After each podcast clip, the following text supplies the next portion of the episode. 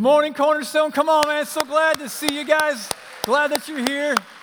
Hey, my name is Scott Rogers, and I want to welcome you to Cornerstone Church. I want to definitely welcome and give a shout out to all the campuses, you guys out in Santan and in Scottsdale. We're so glad to be a part of what God's doing there, as well as everyone joining us at Cornerstone Online. Let's give it up. Come on, guys. Thank you for allowing us to be a part of your experience today.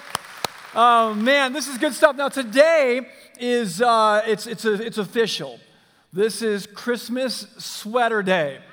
Okay, so if you didn't get the memo, uh, that just stinks to be you because I see some folks out there with some Christmas sweaters on. I know you've got some at the campuses out in Santan and Scottsdale. You're probably even sitting online right now in your Christmas sweater, just trying to feel the vibe because it is awesome to be standing in front of a group of people wearing an ugly sweater. It's really horrible. So please give me some affirmation at some point today. Be empathetic well, this is for you. This is for you, Jesus. it's Christmas sweater day, man. So much fun. Um, you know, uh, I want to just take a moment before we even get into the message and uh, invite you all again to a Christmas Eve service at one of your, uh, the campuses because it's going to be incredible. They're on December 23rd and 24th. You can go to cschristmas.com to figure out which service at which campus is best for those you invite. Now, if you live here in Chandler and you know someone up in Scottsdale, invite them to meet you at the Scottsdale campus. If you know someone Santan and you know someone in Chandler, meet them at the Chandler campus. Just bring somebody, invite people because it's such a great time to invite people to come to church and they're going to have a ton of fun at every campus for the kids and for families. And here's the deal. Pastor Lynn has shared with me what his message is going to be about, and uh, I guarantee, as it always is, is it's going to be awesome. He's going to be teaching, and I think he's calling it the tale of two kings. And he's talking about the response of two kings to the birth of Christ. How one's response brought them to a certain place in life, and another's response brought them to an entirely different place. And it's going to be very challenging as we look at, well, which response have I brought to Christ? and therefore where am i at in life because of that so it's going to be really good so invite someone to christmas eve and um, it's going to be awesome so there's controversy stirring in the camp at Cornerstone Church. We started it last week, we've got to finish it today. Last week, we realized that it's our party and we can do what we want. So we decided to determine what is the greatest Christmas film of all time. Now, if you weren't here, well, I'm glad you're here today because today is the final rounds. So we went through a bunch of categories of Christmas films last week, and by your response, we determined what are the top films, and now we're going to figure out what is the number one Christmas film of all time. Now, this is, I guarantee you, I don't know what you do for work or what your life has been like this week. Um, aside from uh, a family uh, circumstance that, that is painful, that's very important. But aside from that, you have done nothing more important this week than to determine this right now.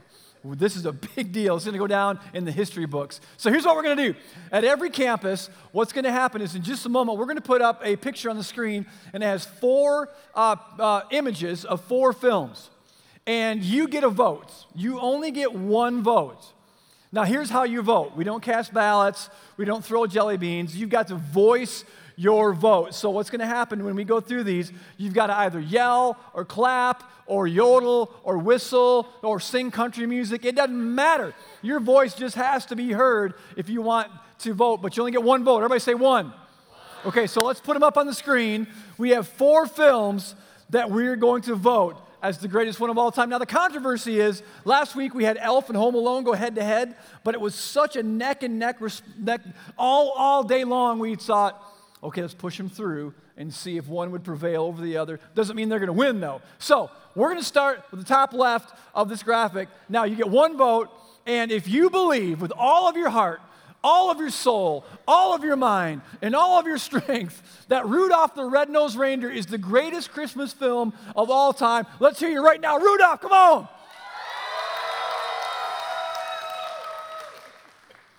You sound like Seahawks fans when they're playing in Glendale. Oh my goodness. Okay, Rudolph, sorry, we love you. My heart's broken. Okay, let's keep on going. We got to make this fast because we got some stuff to talk about. If you believe the greatest, most heartfelt, warm Christmas movie of all time is A Miracle on 34th Street. Let's hear it right now. Miracle on 34th Street. Oh. Woo! Oh my goodness. Wow. Okay. Dicey. Okay, here we go. Next one. Greatest Christmas film of all time. If you think it's Elf, come on, let's hear it for Elf. Oh my gosh. Would you say that edged, was Elf Edge the other one? Would you say, or that was close? See, that's the problem doing this, because know, half of you hate me, half of you love me. I, would, who would say Elf kind of made Edge that one? Who would say Miracle on 34th Street Edge? Okay, it's Miracle, okay, Miracle on 34th Street is, in front so far at this campus. I'm just going with, you know, I'm a politician. I'm going with the popular vote. So here we go. Last one. If you believe Home Alone is the greatest Christmas film ever, let's hear it for Home Alone. All right. Here's the deal.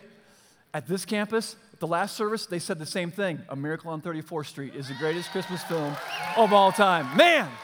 All right, good job. Now, if you disagree with that, shake it off. Don't take it personal. All right, shake it off. Let's move on. So, open up your Bible if you have it with you. Uh, we're going to have the scriptures on the screen as well, but always encourage you to get into God's Word for yourself, navigate through that so you become familiar with it, and uh, turn to Luke chapter 2 because today we're wrapping up this series called The Joy of Christmas. And the whole approach to this series has been let's get back to the core biblical meaning and message of Christmas. What is this all about? And we realize that when we get back to the message of Christmas, it, it's a joyful thing. There's a lot to be joyful about in this the whole deal. And here's our key text. So look at Luke chapter 2, and it's found in what we've called the Christmas story in Scripture. And here's what it says, and we, uh, we've read this each week. It says in Luke 2, verses 10 to 11, But the angel said to them, Do not be afraid. I bring you good news of great joy that will be for all the people. Today, in the town of David, a Savior has been born to you. He is Christ the Lord. In our first week, we looked at this and basically said, you know, the joy of Christmas is really about the joy of God with us. We, we inspected this profound truth that Scripture teaches that God became a man in the person of Jesus Christ. He lived this sinless life to ultimately die on the cross, to die in our place for our sins so he could bring us back into relationship with him. That's the core message of Christmas. God became one of us to bring us back into relationship with him. And then last week, we looked at this, this whole thing of okay, what happens after that? When we give our life to Christ, the message of Christmas is really that God has come to give us a new life. And we realize that He's given us the gift of a new life. He's given us the gift of a new way of life and He's also given us the gift of continually working in our life, transforming us from the inside out. And He's, he's committed to that work in our life as long as we continue to cooperate with His work in our life. That was last week. Today, we're going to look at this whole idea of the joy of Christmas is the joy of God working through us. Let me say it in a different way. What God started on Christmas, He will continue through us. Everybody say us. What God started on Christmas, He'll continue through us. Anybody here a, people watcher? Raise your hand if you're a people, all people watchers. Come on, loud and proud. I'm a people watcher. I just got to admit it. Uh, especially when I'm traveling, when I'm flying um, in airports and stuff. I love watching people. I actually fantasize about someday becoming an FBI profiler, but I think that window of opportunity has passed me by. But I love just analyzing people and just the basics, like trying to figure out like what mood are they in? Are they stressed or are they happy? Or what's and you look at people's body language or the, the tone of uh, what they're saying in their voice, of course, their words, facial expressions. And it's just kind of fun sometimes to sit across the, the concourse or the room and just kind of scope people out, probably look creepy if they notice you. And just kind of like, man, I wonder what, what, okay, I'll bet they're going through this or that right now or something like that. Here's how they feel. And anybody, have you ever done that where someone walked into a room and just by sizing them up real quick, you could tell they're in a bad mood? You ever done that? Uh, they're in a bad mood. Or the opposite. Someone walks into a room or you walk into a room and you size someone up really quick by how their, their you know, body language and their communicating themselves. You're like, oh man, they, they look like they're in a good mood. That's the day you ask for the extra time off at work, right? When the boss comes and like, oh man, okay, looks like he's in a good mood today. But we can look at that, we can analyze this bad mood or good mood, and it reminds me of this time when I was a teenager, and I shared before about my dad, who was an alcoholic, and even got to unpack the great story of what God did in his life through that whole thing. But when I was a teenager and he was really heavily drinking, uh, I remember one day I should have noticed just by walking in the room that he was not in a good mood. I mean, it was just easy to see. And it was later at night, so he drank a lot by that time. He was pretty lit up. And I walk in, and he's just ornery, bad mood. And I just started being stupid and agitating him and getting under his skin. And it didn't take too long before, out of nowhere, um, my dad was a pretty passive personality, but out of nowhere, he lunged at me and he yelled at me, and it scared the bejeebers out of me. I jumped back and I turned around and I ran out the front door of the house and I just started running down the street. I'm like, I'm gonna kick my butt, you know, I better get out of here. And I'm running, and I'm a couple hundred yards into the run, and something comes to me. I'm like, oh my gosh, I don't have anything on but underwear. I'm running through our neighborhood with this underwear on. And I'm like, okay, I gotta, I gotta go back. But I realize if I go back too soon, he's still all worked up, so I'd better take my time. So I'm just kind of walking through the neighborhood. Didn't have any pockets to put my hands in, you know, walking through the neighborhood, in my underwear. Finally get back to the house, and I kind of walk in with hesitation and like, are, are you good now? Are we good now? Do we have peace? Because we all know that relationships don't work without peace, right? It just, do, does, it just doesn't work unless there's peace between us. And when we get to the Christmas story in Scripture, it becomes very evident that God is declaring to us peace. He's not angry. He's not lunging at us because of our sin and our stupidity. Uh, he's at peace. In fact, go back to Luke chapter 2 and go to verse 14, because here's something that's really interesting. Where the angels, in that moment at the birth of Christ, they say this in Luke 2:14. Glory to God in the highest heaven, and on earth what? And on earth peace to those on whom his favor rests. Peace. That's some good news. That no matter how we feel toward God, he feels peace toward us, and he's declared peace. Romans chapter 5, verse 1, let me just read it to you, and you can look it up later. Uh, it says this it says, Therefore, since we have been made, since we have been made right in God's sight by faith, we have peace with God. Isn't that cool? We have peace with God because of what Jesus Christ our Lord has done for us. What God started in Christmas, and bringing us back into relationship with Him through Christ, He comes in the posture of peace, declaring peace so that our relationship can be reconciled. Now, I think it's important to note here, just real quick, kind of off message for a moment, is it's very easy to get angered when we look at what's going on around the world. We look at what's going on in recent uh, months and weeks uh, in our country and the whole deal in Paris and all, all this stuff going it's very easy to become angry about this and say, God, what's up with this? Where's the peace? But when we read scripture, we actually see that when everything falls apart, God told us it was going to fall apart eventually because of sin, because of brokenness. Scripture, in my understanding, never says that God came in this world, in this time, to bring peace to all, to bring peace on earth. But He did bring peace between Him and us we can have peace with God, even though we may not be able to have peace amongst uh, ourselves very well. God bring the message of peace.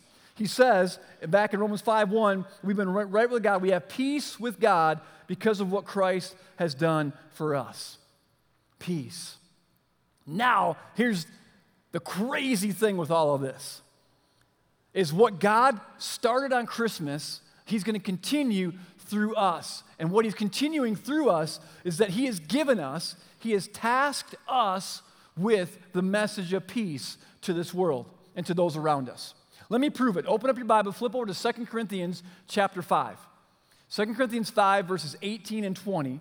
It's right after verse 17 that we spoke of last week about God giving us a new gift of life or the gift of a new life. And here's what it says in verse 18, 2 Corinthians 5. All of this, Scottsdale, I hope you guys are still with us. All of this is a gift from God who brought us. Everybody say us. Come on, Santan, say us. Oh man, we heard you all the way out here. All of this is a gift from God who brought us back to himself through Christ. So, this whole series, I've not been telling you a lie. This is what Scripture teaches. He brought us back to himself through Christ. And God has given us, everybody say us, God has given us this task of reconciling people to him. Reconciling people to him. That will never happen until there's peace between two parties. He goes on, for God was in Christ Week one, check it out. It's we've been talking about. For God was in Christ, reconciling the world to himself, no longer counting people's sins against him. Man, that's good news. That's good cause for joy. No, count, no, no longer counting our sins against uh, us.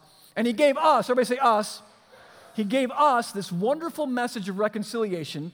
So we are Christ's ambassadors. We are Christ's ambassadors. God is making his appeal through us. Crazy. We speak for Christ when we plead, come back to God. You want to know something that just boggles my mind? Is that when we give our life to Christ, we literally represent heaven on earth.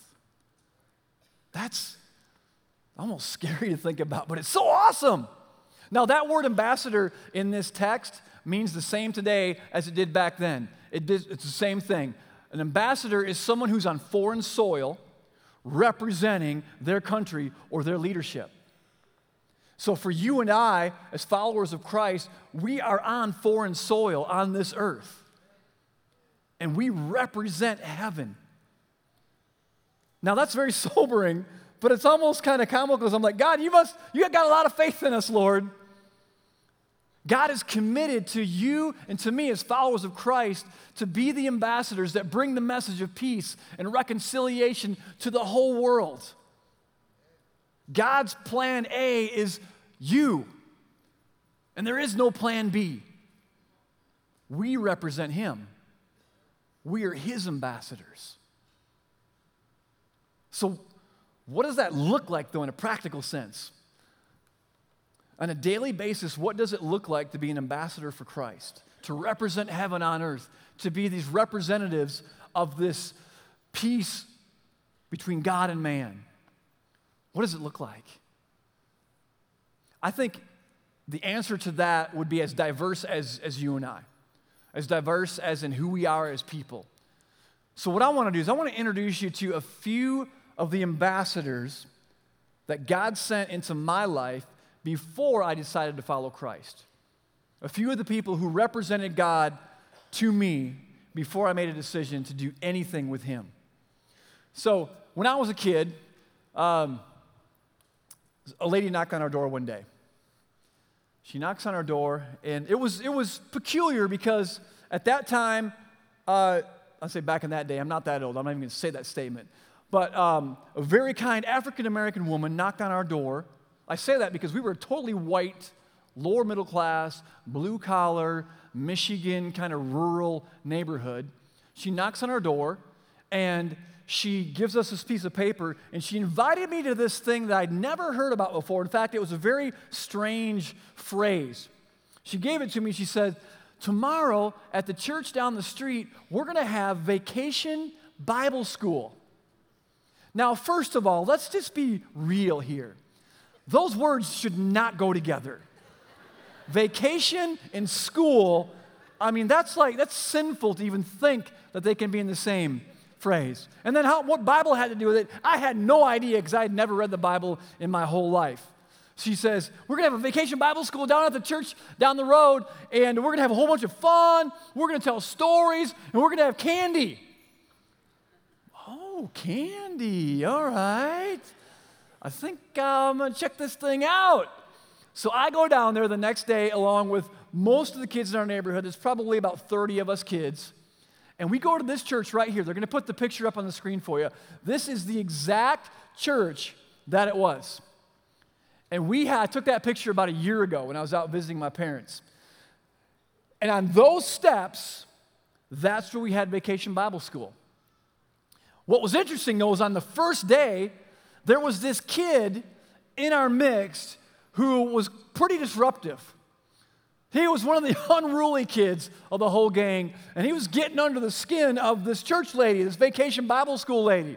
And she had her few rules. This is, this is how we behave ourselves, and blah, blah, blah. Hey, if you break the rules, you're not going to get candy. So we were motivated to try to behave well and all this stuff. But this kid kept being disruptive, kept continued to be disrespectful, would not follow the rules. She got so agitated, she literally kicked the kid out of vacation Bible school. Imagine that. Jesus loves you, but dude, I don't know if I do. Get out of here right now. I couldn't blame her because this kid deserved to go. Guess who that kid was? So she kicks me out, and uh, I get on my bike, get on my little BMX bike, and I'm riding away. Public humiliation and shame. My fault. But then it comes to me, and I get down the road a little bit. I'm like, you know what? This isn't right. This is my neighborhood. This is my turf. She doesn't live here. Who is she to tell me what I can do and what I cannot do? So I turn my little bike around and I head back that way and I stop before I get there and I pick up a good little handful of rocks. What? What do you think I'm going to do here? and they were great rocks, man. They were perfect. And so I just one by one started launching rocks at the vacation Bible school, launching them at the church lady. And I'm like, I can hit her. And I'm all angry and I'm throwing my rocks at her. And the kids are kind of dodging on the steps, you know, the rocks that are hitting the steps.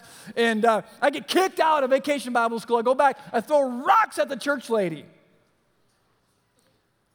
She was an ambassador in my life. God used her to nudge me toward Christ she was an ambassador in my life. There was this lady I used to work with. I worked in a restaurant. I was a cook. Man, I can throw down the cooking, I'm telling you. This lady ran, uh, they had this bakery in the restaurant. Short, sweet, older lady, always joyful, which those people just annoy me. Come on, stop being so positive all the time. Get real with life. But anyway, so she's always joyful, always happy, always smiling. I mean, all the time. And she told me one day, she says, You know, I love Jesus. I'm a Christian. And I, it's kind of, kind of went over. I didn't, I didn't know that, didn't register, I didn't understand what that even meant. And uh, this was again late teens. And she was so nice. She'd always ask me about my life. And so I would start opening up to her about, about my life. She's like, hey, Scott, what'd you do this last weekend? And I'd tell her almost everything I did. And you know, you think, well, man, I don't know if you tell that to most people, but I just felt comfortable around her and I would tell her what I did. You know what she would say to me almost all the time? She'd be like, Oh, Scott. She'd say it like in that tone. Oh, Scott, smile on her face. God has better for you. And then she'd say, I'm going to be praying for you because God loves you so much. She was an ambassador. Her life nudged me closer to Christ. I didn't realize it at the time, but she was making Christ appealing to me. There was another time I got kicked out of somewhere. In fact, I've gotten kicked out of a lot of places. Probably Cornerstone at some point, but anyway. So I was at a Kiss concert. Come on, everybody remember Gene and Paul and the boys? Come on, want to rock and roll all night and all that house. Detroit Rock City, let's not go there, even though it's glorious music. I'm at a Kiss concert. Who gets kicked out of a Kiss concert? What do you got to do to get kicked out of a Kiss concert? I can't remember what it was, but I did it. I have no idea because I'm sure I was inspired with some sort of chemical, but I just I don't remember what I did. I get kicked out of the Kiss concert, and I kid you not, they boot me out and they kick me out of the arena, and the door that I walk out of lands me right in the middle of this group of fanatical Jesus people with bullhorns telling people that God loves them. Totally true. Jesus loves you, you know, repent of your sin, and all this fanatical. I'm like crazy there yelling this stuff out. I'm yelling back my expletives because I'm just madder than a hornet. And we go back and forth. And finally, over a few minutes, one of the guys, I remember, he comes up to me and he just tries to befriend me. I don't remember any of the details of the conversation, like I said before, but he, comes, he starts to befriend me, and his conversation settles me down, and he begins to share with me how God loves me. He was an ambassador. God used that guy at the Kiss concert outside of the arena after I got kicked out to nudge me toward Christ. And then there was our ninth grade teacher, Mr. Rhines. He was a follower of Jesus, and he'd always invite a few of us unruly kids to these events that were going on at his church. One time we actually went, he just kind of nudged me toward Christ. There was our next door neighbor. Guy name was, guy's name was Doug. He and his family were Christians. And uh, I remember Doug telling me later, he's like, Scott, you know, I remember I'd be up early in the morning and, and you'd roll in Saturday morning and Sunday morning about 6, 7 a.m. from your night before. I mean, hadn't slept all night. And he said, man, I just remember that and I'd pray for you. And he was always helpful to my dad. He'd bring, you know, give him a tool if he needed to borrow a tool, something like that. He was an ambassador. His witness, his life, just kind of nudged us toward Christ. There were many more, but I, I've shared this one, Todd. And I shared it in detail before, but Todd, the guy who I rode in a pickup truck from Michigan to LA, 2,400 miles, and the whole way he shared with me his love for Christ and how God loved me, and he shared with me the plan of what it looks like to come into a relationship with Jesus. And Todd was the guy who actually put the, the dot of the I for me, and I gave my life to Christ through Todd, my, my relationship with Todd. Todd was an ambassador. He not only nudged me, but he kind of closed the deal. That's what it looks like to be an ambassador for Christ. That's what he's called us to do. What he began at Christmas, he's going to continue through us. But here's the frustrating thing about being an ambassador for Christ, about representing God with this message of peace between God and man and bringing us back into relationship with Him is it's really frustrating at times because it's hard to see or notice if we're making any difference. Have you ever done that? If you're a follower of Christ and you've tried to serve someone with the goal of them seeing God and coming into a relationship with God, have you ever thought, man, God, I don't see that I'm making any difference here? Anybody ever been frustrated like me? I mean, I have been. I don't see it, God. I just can't see that I'm making any progress. In fact, this is what we want it to look like in all of our lives. Put that uh, up on the screen, this measuring stick. This is what we want it to look like when we're an ambassador for Christ. We want to be able to see progress. We want to be able to notice that when we nudge someone toward Christ, man, they went a half inch further down this path. They went three inches, they went a centimeter, because we all want to measure the results. But the frustrating thing is that sometimes, maybe often, we can't measure the results of what God is doing through us when we're an ambassador for Him. The Kiss concert guy, I don't even know who he was. He doesn't know that I ended up giving my life to Christ. Nancy the baker, she knows because I called her up one day and I told her. Doug, my next door neighbor, knows because I went over to his house one day and I walked into his house, total truth, and I said, Hey, I just wanted you to know that I asked Jesus to be my Savior.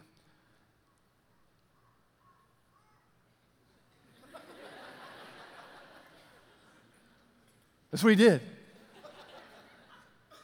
He was speechless. And then he finally was like, Oh, wow. Honey, come here, come here. Tells his wife, it was so cool. The VBS lady, she has no idea that I gave my life to Christ. And I can guarantee right now, many of you are thinking, my, my God, I'm an ambassador for Christ. I see it now. God has brought a relationship into your life that it's more than just a work relationship. It's more than just having a class together. It's more than going to a soccer game together and sitting next to other parents. God has brought you there to be an ambassador for Him. Or maybe the light bulb's going on and you're, you're realizing, oh my gosh, I have never shared my faith. I've never even told someone that I go to church somewhere, and uh, they don't even know that I'm a believer. Maybe now's the time where God's saying, no, yeah, yeah, yeah, you're an ambassador. You're an ambassador. And an easy way to be an ambassador is they say, hey, what's going on? You say, oh man, I was at church this weekend, and this really cool guy with this really ugly sweater was talking. Well, really? Tell me more. Oh, you don't want to know more. He's great. But anyway, come to Christmas Eve and you can see more. Maybe you're here and you're not a follower of Christ. But God brought you here. And He's used some Joe Schmo like me with a cool sweater to be an ambassador in your life to nudge you towards Him. You know what's going to happen? if we're faithful to this call to be ambassadors and represent God, that God's come to and He's declared peace amongst us, between Him and us, I guarantee this. I'm speculating, but I guarantee. I know that's an oxymoron, but here's the deal you're going to get to heaven. And there's going to be people that come up to you that you've never met. And they're going to say, you know, you remember that person that you shared your faith with? Well, they came to Christ, but you know, they shared with me who Jesus was. And I came into a relationship with God. People are going to come up to you and say, Thank you. Maybe you're Nancy the baker. You're the sweet, petite, elderly lady who just love to say, you know what, I'm going to be praying for you, and God's got better for you. Maybe you're the Kiss concert guy, you're one of those radicals. You're the Donald Trump of the faith. Politics aside, you know what? God used a radical with a bullhorn to impact my life. How crazy is that? You know what I want to do when I get to heaven? I really hope that God gives me this opportunity. Get into heaven, you all, we're going to be worshiping Him, and it's just going to be, it's, it's beyond imagination. And at some point, I want to be able to go, Lord, where is the vacation Bible school lady?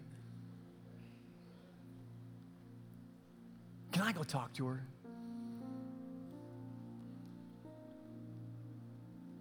You know, she stepped out in faith. She stepped out of her comfort zone. She was probably doing what she felt God called her to do. I can't speak for her, but she probably went home that night banging her head against the wall saying, God, I must have missed you because it is not working. There is no progress. And in fact, Lord, would you just kill the kid that I kicked out because he's horrible?